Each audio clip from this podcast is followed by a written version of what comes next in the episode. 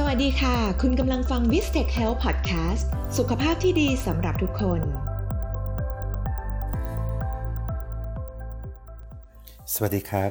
สำหรับวันนี้นะครับเราก็จะมาแบ่งปันประสบการณ์เกี่ยวกับเรื่องอาการปวดจากการเกิด myofascial pain syndrome ต่อจากตอนที่แล้วนะครับ โดยผมผู้ช่วยศาสตราจารย์ยอดชายบุญประกอบ จากสายวิชากายภาพบำบัดคณะเทคนิคการแพทย์มหาวิทยาลัยขอนแก่น วันนี้เราจะนำเสนอในเรื่องของความเชื่อหรือที่เราเรียกกันว่าสมมติฐานเกี่ยวกับการเกิดจุดกดเจ็บกายหรือ trigger point ในปัจจุบันนี้นักวิทยาศาสตร์ยังไม่สามารถสรุปได้อย่างแน่ชัดว่า เพราะเหตุใดกล้ามเนื้อจึงเกิดจุด trigger point ขึ้นได้ แต่จากหลักฐานการสนับสนุน การศึกษาทางวิทยาศาสตร์อย่างเป็นระบบเนี่ยก็มีการนำเอาสมมติฐานต่างๆ มาใช้ในการอธิบายกลไกที่พอจะเป็นไปได้ ซึ่งในปัจจุบันนี้สมมติฐานที่ได้รับการยอมรับค่อนข้างมากมีอยู่ 2 อย่างก็คือ motor end plate dysfunction กับ สมมุติฐานการขาดแคลน ATP หรือที่เราเรียกกันว่า energy crisis แต่ก่อนที่เราจะไปทำความเข้าใจเกี่ยวกับสมมุติฐานทั้งสองนี้ เราก็ควรจะเข้าใจสรีระวิทยาการหดตัวของกล้ามเนื้อลายในภาวะปกติก่อน ถ้าเรานึกทบทวนกลับไปถึงสรีรวิทยาที่เกี่ยวข้องนะครับ เมื่อ action potential เนี่ย ผ่านลงมาถึงปลายแอกซอน แล้วทำให้มีการหลั่งอะซิทิลโคลีนไปจับกับ nicotinic receptorก็จะทำให้ sarcoplasmic reticulum ในกล้ามเนื้อ ปล่อย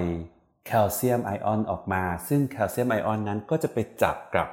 สายโปรตีนที่อยู่ในใยกล้ามเนื้อใน sarcomere ซึ่งเป็นสายโปรตีนที่ชื่อว่า troponin แล้วก็มีการบิดหมุนโปรตีนตัวนี้ให้เปิด binding site เพื่อให้เกิดการตวัดของไมโอซินกับแอคตินในการตวัดของโปรตีนในการ contraction เนี่ยจะต้องอาศัยพลังงานที่เรียกว่า adenosine triphosphate หรือ ATP ซึ่งได้จากการหายใจระดับเซลล์เมื่อได้รับมีการสลายสารอาหารที่ให้พลังงานตามที่เราเคยทราบกันมา อย่างไรก็ตามเนี่ยขั้นตอนสำคัญของการใช้ ATP เนี่ยไม่ใช่เฉพาะตอนที่ contraction เท่านั้น การตวัดของ myosin ไปจับกับ actin ใช้ ATP การคลายหรือปล่อยออกก็ใช้ ATP ในขณะเดียวกันกระบวนการเก็บแคลเซียมกลับที่เราเรียกว่า calcium reuptake ก็ต้องใช้ ATP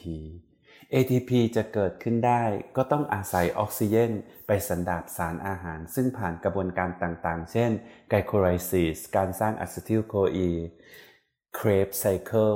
แล้วก็ electron transport system ซึ่งสิ่งเหล่านี้จะผลิตทำให้มีการสร้าง ATP ขึ้นมา แต่เมื่อกล้ามเนื้อเนี่ยมันขาดเลือด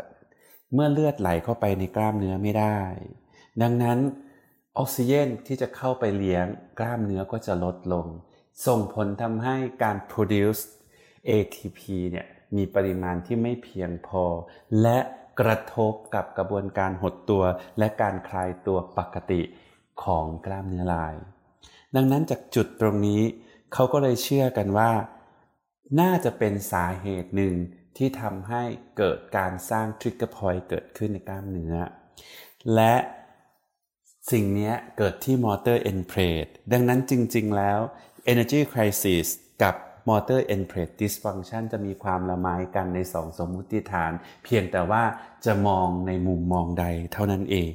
ดังนั้นโดยสรุปใช่ไหมครับ เมื่อขาด ATP ATP ก็จะส่งผลต่อการหดตัวและการคลายตัวปกติ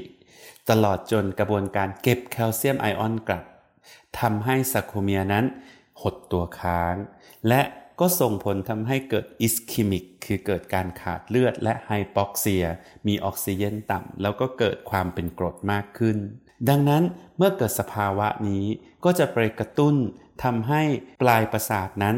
สร้างอะซิทิลโคลีนเพิ่มมากขึ้น และยับยั้ง การทำลายอะซิทิลโคลีนนั่นก็คือยับยั้งการทำงานของเอนไซม์ acetylcholinesterase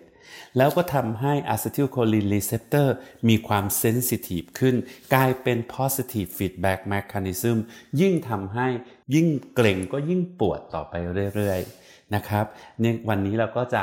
ทิ้งท้ายไปถึงตรงนี้ ซึ่งจะพบกันในตอนต่อไปก็จะอธิบายในรายละเอียดเพิ่มขึ้นสวัสดีครับ ติดตามรับฟัง episode ใหม่ของ v i s t e c h Health Podcast ได้ทาง Podcast Spotify Facebook และ YouTube